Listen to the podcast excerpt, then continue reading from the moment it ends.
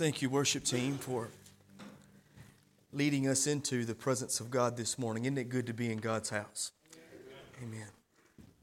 Always enjoy singing praise unto the Lord because He's the one who's worthy of our praise. I love that last song because it just speaks truth straight from the Word of God. The Bible says in James chapter 1 and verse number 17 that all good things and all perfect things come down from the Father of lights. That means every good thing we've got, we've got it because God gave it to us. Every one of them. Even down to the breath that we breathe. And so when we're singing in that song, it's His breath that's in our lungs, and we're going to use it to give Him praise. That's truth. And that's what makes it powerful. And uh, wow, what a blessing that is. Now, I was in a a church years ago. Take your Bibles, if you will, please, and turn to 1 Timothy chapter 4. I was in a church years ago, and we had revival services that went from Monday through Friday um, all week long. And so it had been announced night after night that we were going to be taking up an offering for the evangelist that Friday night. And, uh, and so the pastor of the church kept announcing that day after day. And so it came time that Friday evening to take up the uh, love offering for the traveling evangelist, and um, they passed the offering plate. And the pastor went up and looked at the offering plate after they had brought it back and set it up at the front. He said, Men, come back up, let's take that up again. And handed uh, the plates back to them, and they went back and took it up again. And so uh, they brought it back and set it down. He looked over the plate again, and evidently he decided that wasn't enough still, and so he said, Guys, come back up. And they took it back up again. Now, Folks, that's one way of doing it, I guess. I'm not sure that I agree with that. But uh, I, I, do want to say that wasn't what we were doing a while ago, all right? I, I wanted to make that clear to you. I forgot to announce this morning today is the last Sunday that we're taking up the Lottie Moon Christmas offering. And so that first offering we know was our regular tithes and offerings, and then that second was for the Lottie Moon Christmas offering, which goes uh, to the spreading of the gospel all over the world. That goes to funding missionaries in Africa and China and wherever else you can name, all across the globe as they preach the, uh, the glorious gospel of the Lord Jesus Christ. So thank you for giving to that. I think last week um, we had a total of around, uh, Miss Agnes, you correct me if I'm wrong, but I think around $800 uh, that have been given so far. So thank you so much for uh, just doing what the Lord wants you to do and having a heart for missions and spreading the gospel. But that's what that was for. This morning, according to the scripture, we're going to look at what it means again to get in shape. Now, anytime that you hear the words get in shape, especially around the new year, you automatically think of that which is physical. Most of the time we do. But I want to tell you, uh, from last week to this week and to the next two or three weeks that we're going to be in this, my focus is not uh, going to be on the physical near as much as the spiritual, even though it's not a bad thing to get in shape physically speaking. I, it's not the most important thing, but it's not a bad thing. I think if you want to have a better quality of life physically, that you ought to take care of yourself physically, that you ought to do what you can to get in physical shape. But that's not our purpose in this study. Our purpose in this study is not teaching how to get better in shape physically, but in shape spiritually so that we might be what God has called us to be uh, as believers. And when you put those two together, when you compare the two, whether being physically, physically in shape or spiritually in shape, there's really no comparison. And the apostle Paul speaks that in 1 Timothy chapter number 4. Take your Bibles there and look with me in chapter 4 at verse number 8. He says a whole lot about how we ought to be in shape spiritually. We looked at several verses last week about and he compared the Christian life to that of a runner. And he said, if we're going to run the race, we got to run all of it and we got to run effectively. And we know that if a runner physically is going to run effectively in the race, he's got to be in good shape. So, we as the people of God, if we're going to run our race, to live the life pleasing unto God, to be what God wants us to be, that we too have to be in good shape, spiritually speaking. Well, he speaks more about it here in 1 Timothy 4. Listen how he puts it. He makes a comparison between being in shape physically and being in shape spiritually. He says in verse number 8, For bodily exercise profiteth little. Now, he says it profits little, but notice it does profit.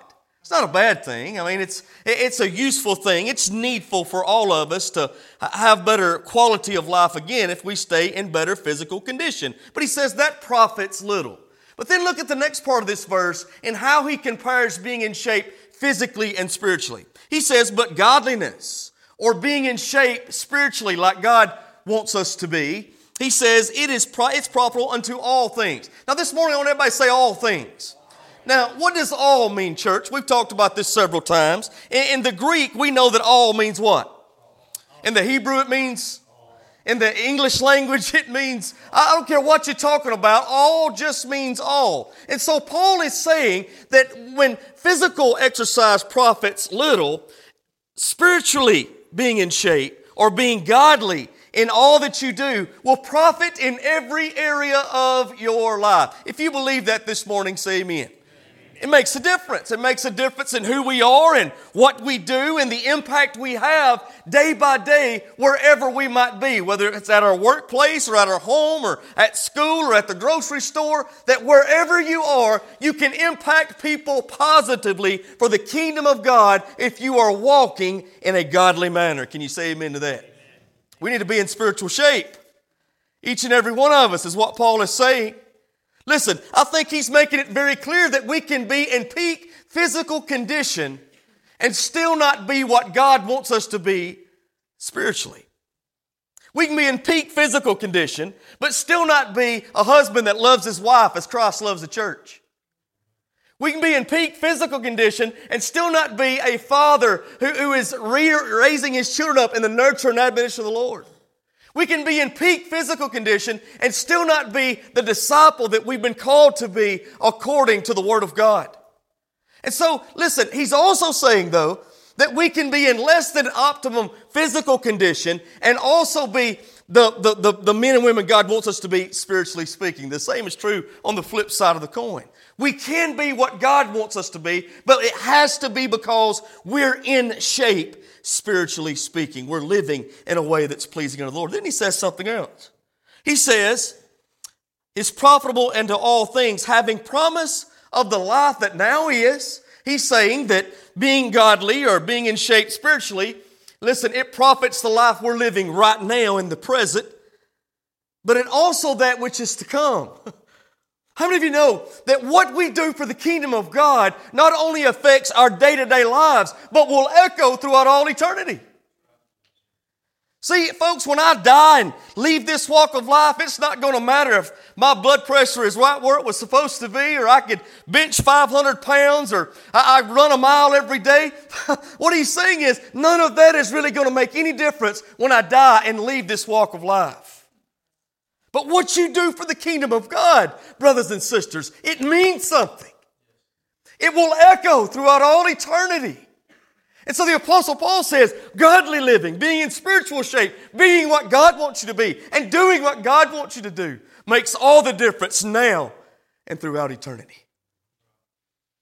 And then he says something else. Look at the next part of this verse in verse 9, or this saying that he gives us. I love how he puts this. He puts it very well. He says, This is a faithful saying. He said, It's worthy of all accept, acceptation. So he's writing to Timothy, whom he calls his son in the faith. And Timothy is now the pastor at the church at Ephesus. And he says, Timothy, you make sure that you stay in shape spiritually. Physical exercise profits little, but you live a godly life. This is a faithful saying, and it's something that'll help you in everything that you do. Now, folks, if it's a faithful and worthy saying for Timothy, how many know it's for us as well? That God's word is a living word and applies to our heart and our life today. And so let's look at being in shape. Let's get in shape, spiritually speaking. We said that we were going to use shape as our outline. We are going to talk about S and H and A and P and E uh, as we go through this. And last week, if you remember, we said that S stands for spiritual gifts.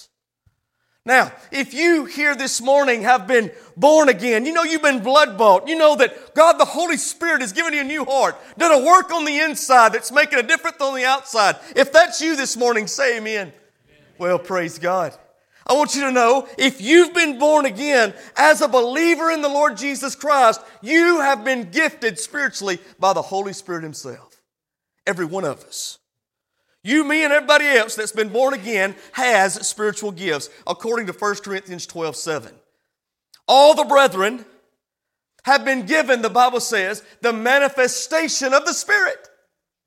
God works in us and God works through us to accomplish His good will and purpose. Now, we are all many members, individual members of one body. And God the Holy Spirit has gifted each member with a spiritual gift so that we might be effective in our work in the body as a whole, so that the body might accomplish God's will and purpose, which is to be the hands and feet of Jesus all over this world.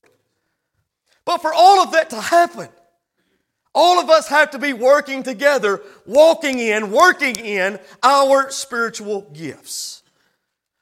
If you believe it, say amen today. You're a gifted child. You're a gifted bunch if you've been born again. The Holy Spirit is willing and wants to do a work in your life so that you might be a blessing to the whole body. And so that the body might be a blessing into this lost and dying world.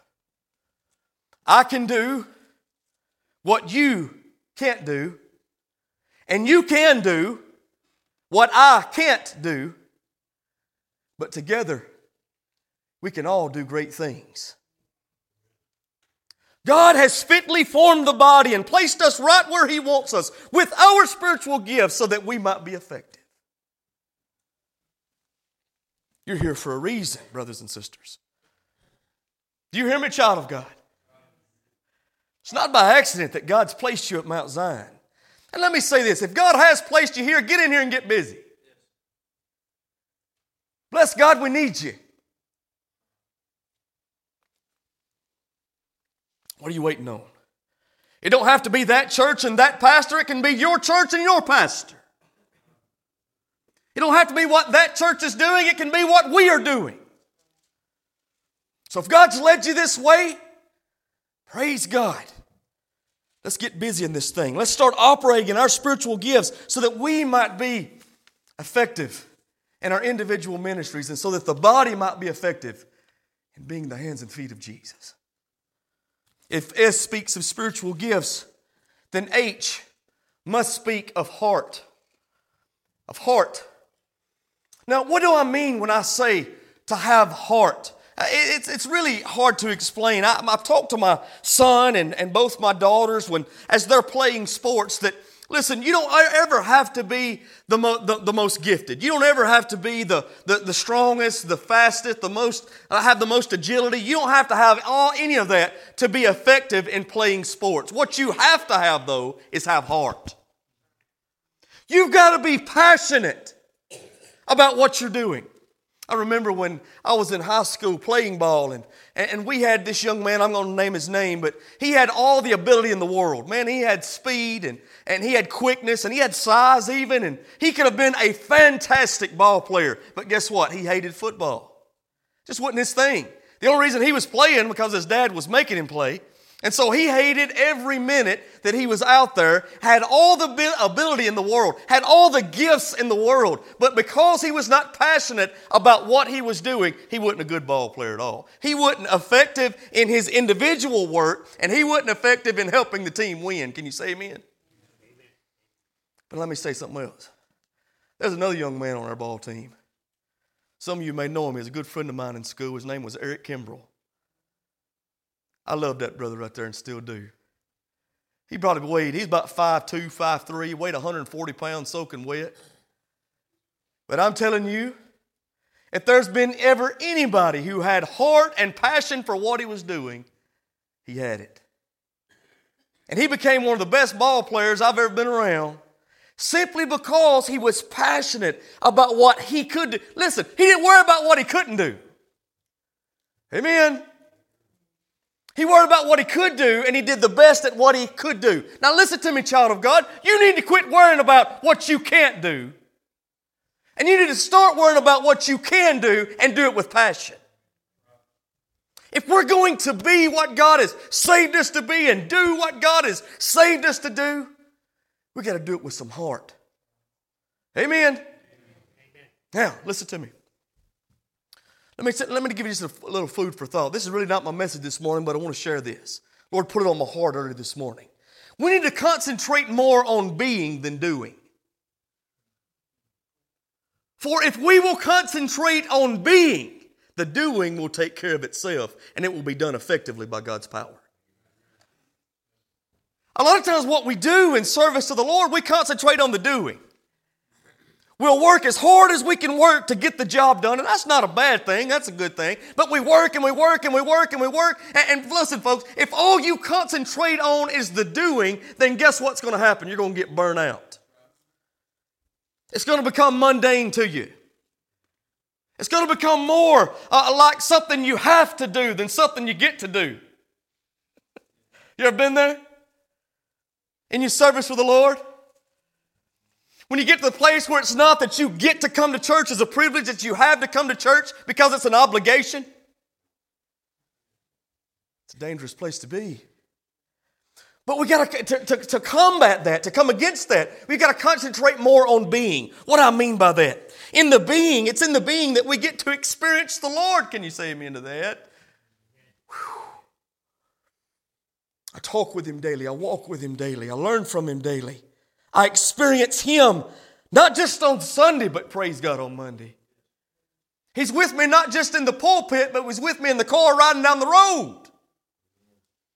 Wherever I am whatever I'm doing. That's the being. It's in the being that we abide in Him and bear the fruit that God has called us to bear.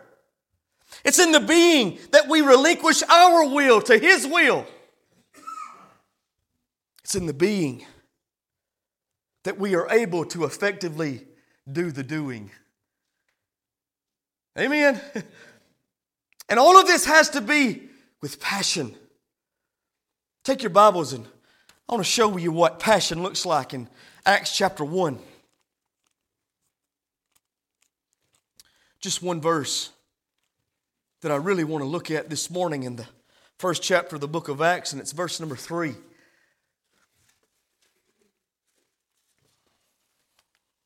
The Bible says, To whom also he, meaning the Lord Jesus, watch, to whom also he, showed himself alive after his passion by infallible proofs. Everybody say passion. By infallible proofs, being seen of them 40 days and speaking the things pertaining to the kingdom of God. So, what Luke is writing here, he's saying after the passion of the Lord Jesus, he was seen alive. How many know he did die on a cross? He did go to a grave, but he's not there anymore. By the power of God, he was raised to walk in the newness of life, and the same power that raised up Jesus now abides in the believer to help us walk in the newness of life. So, the Bible says he was shown alive. Praise Jesus. He's not dead, he's not on the cross or in the grave. But this happened after his passion.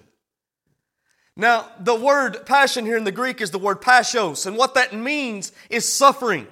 Now, I love what this is really saying. What this is saying is because Jesus was passionate about his purpose that God the Father had sent him to accomplish, he was willing to endure the suffering that started in Gethsemane and went through the cross at Golgotha. But he had to be passionate about what he was doing to endure the hard times, the suffering. For if he wasn't passionate about it, he would have never endured the suffering, and the, listen to me now, God's will and purpose for his life would not be accomplished. Does that make sense to you? And all of that started in Gethsemane. We, we looked at that when we studied in the book of uh, John. We went through the book of John. And, and in Gethsemane, we know the word itself means um, olive press.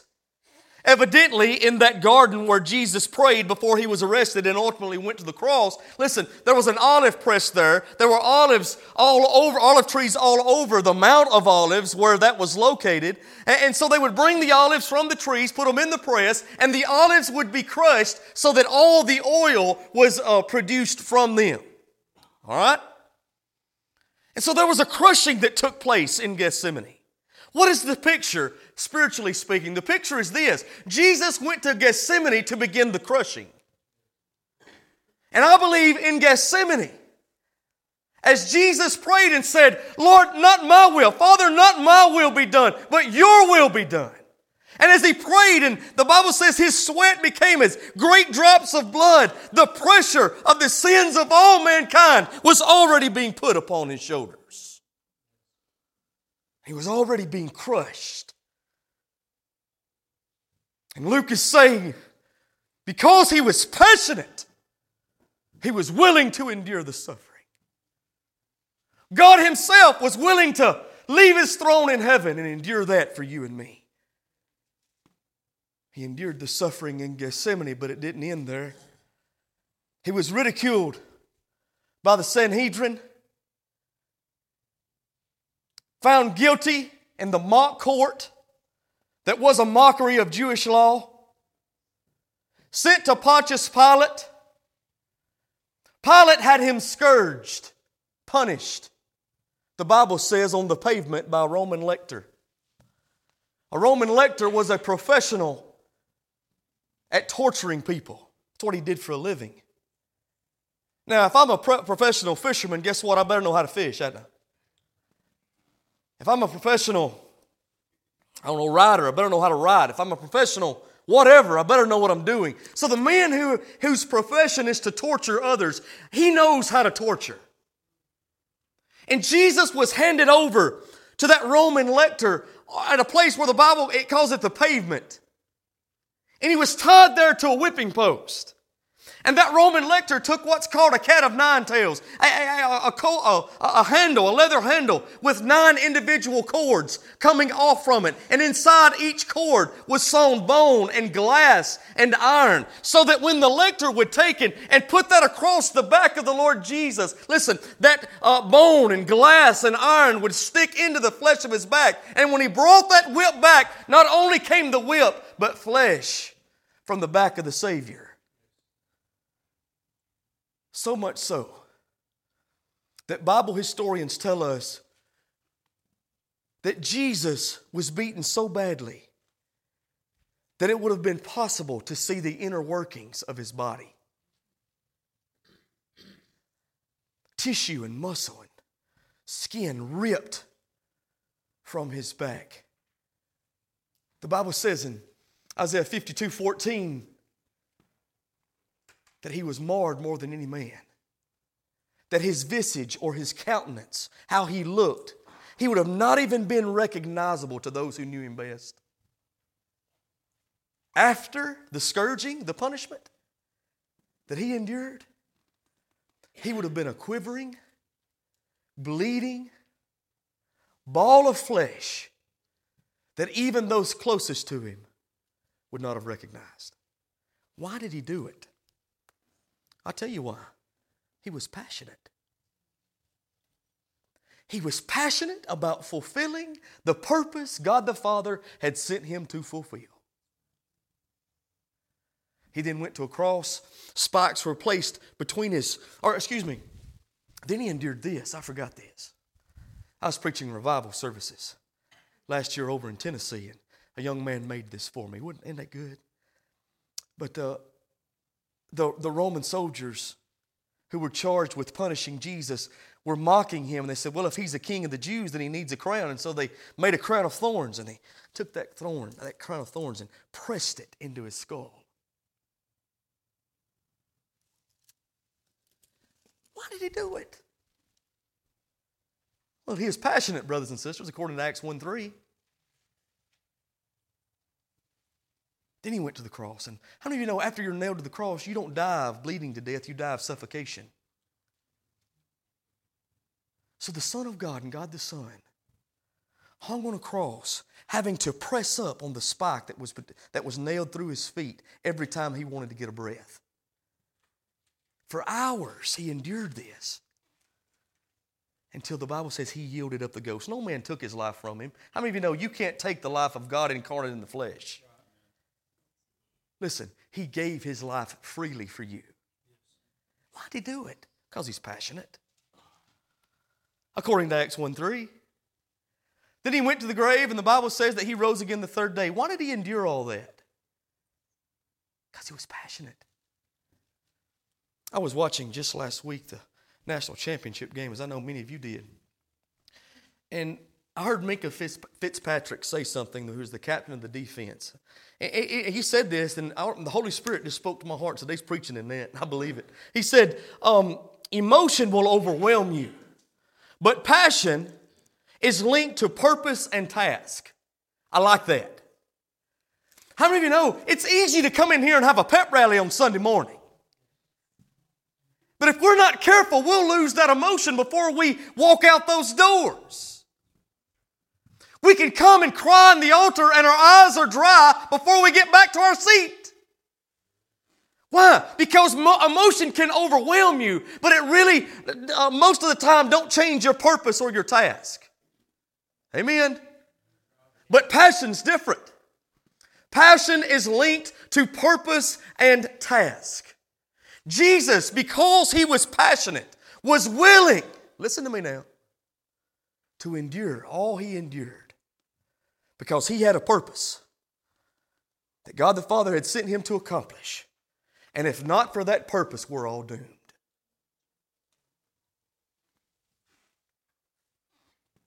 Now, now to be honest, we don't have a problem with passion. All of us are passionate about something. Yours may be different than mine, and mine's different than yours because we're different people, but all of us are passionate about something. Some of us are passionate about football. So passionate, we'll sit up to 2 o'clock in the morning watching a football game, knowing we got to be at work the next morning. Right?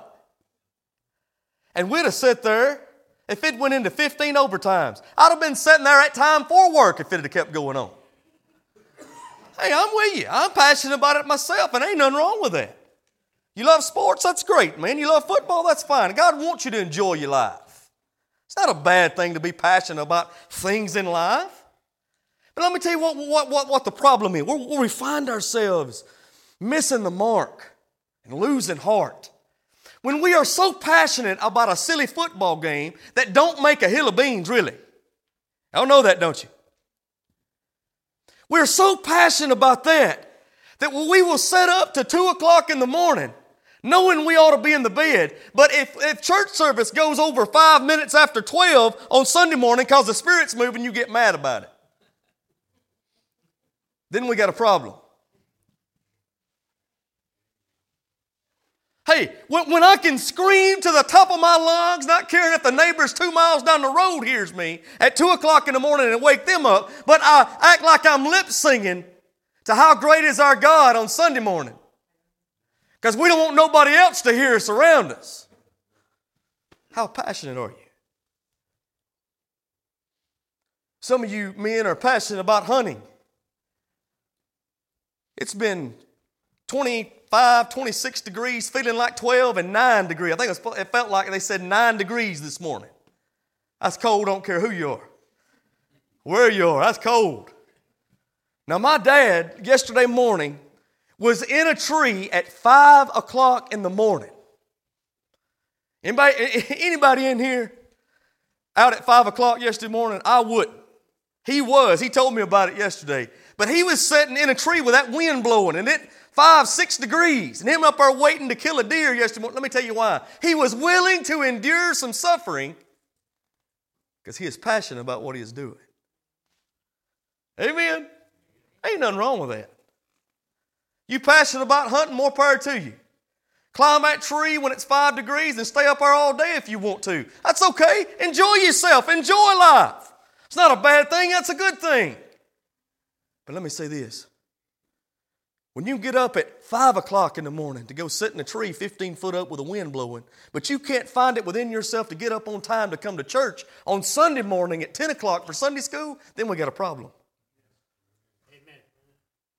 Some of you passionate about your job, and that's a good thing. Let me tell you what you do. If tomorrow you had somehow whittled your arm off at the elbow, and there was a one inch stream of blood shooting out the end of your arm, and you knew you had to be at work. Some people are so passionate about their job, they love their job, and that's all right. They love, they'd be at work if that happened. But you have a hangnail on your baby toe, your pinky toe. Sunday morning. And you hobbling around just like you can't. Oh my gosh, I just ain't think I'm gonna be able to make it today. Are you seeing where we got the problem? My wife is passionate about shopping. Pray for me, brothers and sisters. She's willing to endure a little suffering, even. Matter of fact, two years ago, I can remember, she's not up here so I can talk about her, her and her, and her sister. But uh, they, they went on um, Black Friday. Um, Thursday night, Thanksgiving, they leave usually at 9 30, 10 o'clock, and I will not see her until the next morning at 7 o'clock. My wife slept in Walmart parking lot in the car so she could get some good deals on Black Friday. Let me tell you why. She's passionate about it. Nothing wrong with that. Ladies, if you're passionate about shopping, go for it. Not my thing, again. But if that's your thing, that's fine. Enjoy life. But that same passion ought to translate, and even more so, in our service to the Lord. Because, listen, because of what Jesus did, I've missed hell and gained heaven. Because of Jesus, all the good things I've got, I've got it because of Him. Even the breath in my lungs. Get passionate. Quit going through the motions. Something's wrong. We can sing, Oh, how I love Jesus on Sunday morning. You can't even drag yourself back to church on Sunday night. Uh, let me let y'all in on something. We still have church around here on Sunday night and Wednesday night. I'm just letting you know. Because evidently we, we somebody's forgot. Hey, we've been having a lot, sometimes on Sunday morning, we'll have 130, 150 people. Sunday night, we might have 25. Come on unless we're eating.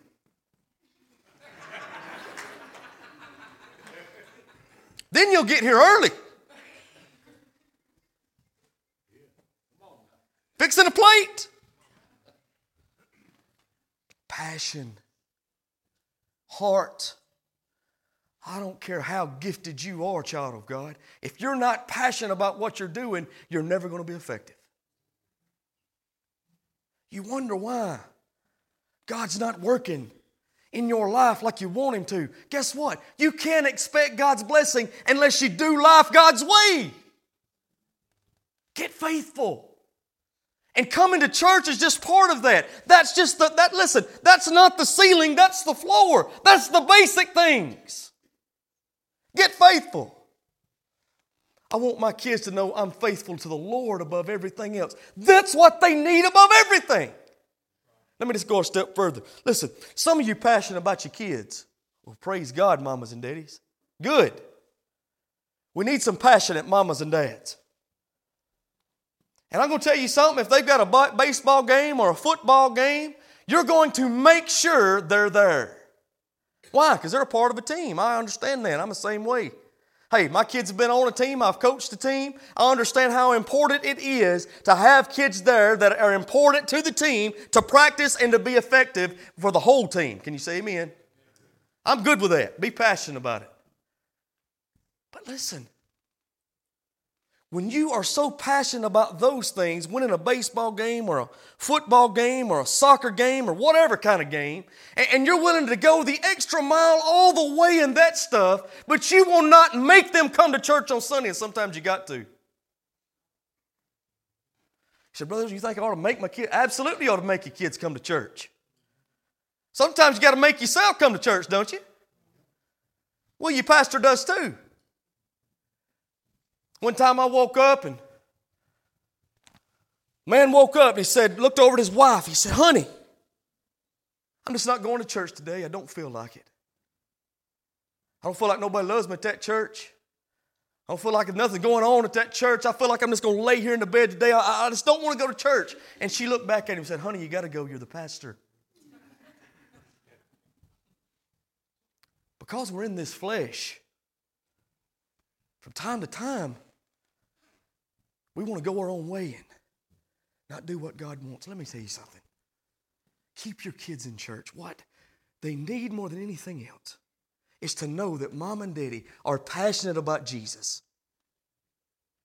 That makes the difference in every area of their life. Don't miss out on that. I'm going to do one more very quickly. We've talked about spiritual gifts, we've talked about heart or passion. Listen, what about A? A stands for abilities. Uh, physical abilities are different from spiritual gifts. Some of you have the ability to sing. Let me say something. You ought to be using that ability for the honor and glory of God. And thank you to those who do. What a blessing you are to all of us. I don't have that ability. Right? Amen. it's all right. Some of you, I, had a, I, heard a, I had a brother one time that he, he, he worked for a ministry called um, Carpenters for Christ. This brother had the ability to build a house with his, with his own two hands. And so he'd go all over the country building homes and building churches for the honor and glory of God. He used his ability to be effective in the kingdom. Can you say amen? I had another brother who was a mechanic. He went to Haiti with us on a mission trip. And when he got to Haiti, he worked on their, their vehicles at the compound we were working at down there. We was the, the church we were serving down there. He worked on their vehicles all week. He used that ability to be a blessing to others and to build the kingdom. Now, this, this other one, as far as it being a spiritual gift or, a, or an ability, a physical ability, it's kind of a toss up with me. Some of you have the gift or the ability of making fried chocolate pies. You ought to use, and, and that could be a spiritual gift. I'm, I'm still checking on it. I think it may be over in Leviticus somewhere Well, that's tucked away, but I'm going to keep looking. If you can make fried chocolate pies, make them. That's always a blessing. What I'm trying to say to you is this whatever ability you have can be used for God's honor, for His glory, and to be a blessing to someone else. Again, I can't do what you can do. You can't do what I can do. But together, we can do great things. Listen, it's got to be done with passion. You got to put some heart in it. Everybody stand up. Brother, come on up. Would you play Have Thine Own Way? Can you do that? That brother played this this morning for Sunday school, and it just blessed my soul. That should be our prayer that the Lord has His way in our life. This is your invitation. If you need Jesus in any way, why don't you come? Listen, if you're here today and you just never been saved, why not today? There's never been a time when you experienced God in such a way that He changed you on the inside and made a difference on the outside. If you know you've not yet been born again, today's the day. If you're not sure whether or not you've been born again, today's the day. The Bible says, Whosoever shall call upon the name of the Lord shall be saved. If you need Him today, you come. You come. I want to share with you what it means to be born again. Walking this aisle don't save you. I can't save you, and His church won't save, but I'm sharing the Word of God who can save you. And the same Jesus who has saved me can and will save you. If you need to be saved, you come. If you're a child of God, you say, Brother, I've been lacking on my passion. My passion ain't where it needs to be. Well, join the crowd. We've all been there before. Nobody's exempt. We're all in this flesh. We get worn out, weary the problems that life causes from time to time happen to all of us, and that can even mess with your passion. Well, today, maybe you need to make that fresh commitment and say, Lord, I need you to do so do a work in my heart that in 2018 I follow you with passion like never before. You know God will do that.